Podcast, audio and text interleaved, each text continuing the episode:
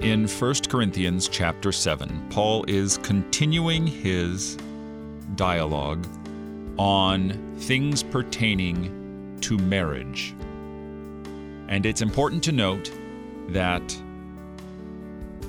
he is not speaking from a command of the Lord here, merely from his life experience.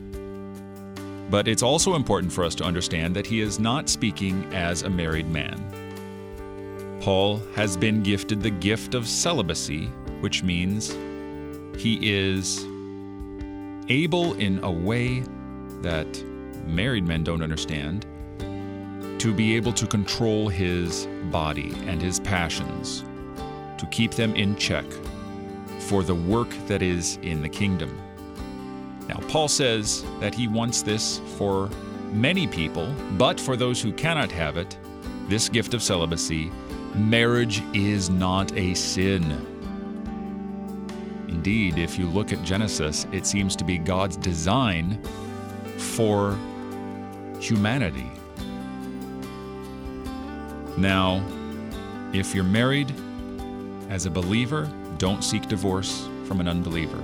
If you're married as to an unbeliever, don't seek divorce.